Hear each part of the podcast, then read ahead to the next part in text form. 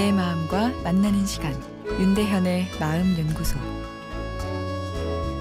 안녕하세요. 마음 연구소 윤대현입니다.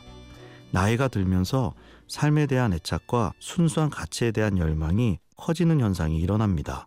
긍정적으로 생각하면 이런 변화 덕분에 삶을 더 잘 즐길 수 있을 거로 예상되지만 실제로 어르신들을 보면 분노 반응이 증가하고 쉽게 슬픔에 잠기는 것을 보게 됩니다. 왜일까요?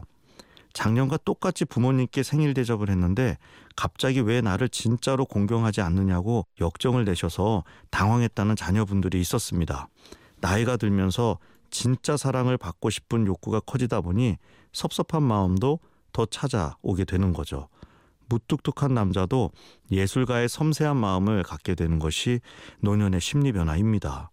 이런 섬세한 감성은 치매가 찾아와도 유지되기도 하는데요.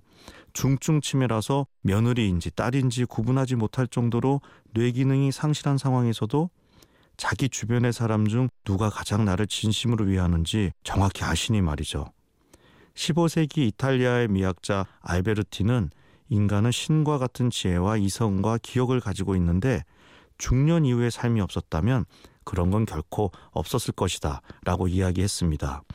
이 말은 노화가 시작되는 중년 이후의 삶이 인류 문화와 역사 창조에 중요한 역할을 했다는 건데요. 문화를 창조 개성하는데 어떤 역할을 한다는 걸까요?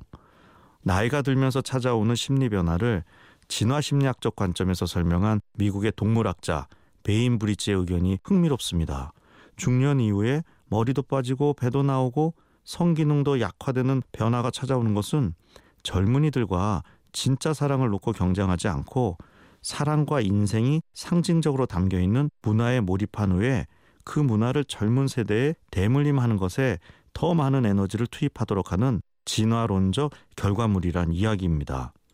진화가 오직 생식에만 집중해 있는 다른 영장류와 달리 사람은 생식과 별도로 문화의 창조 계승이라는 본능의 욕구에 충실하도록 진화했다는 거죠.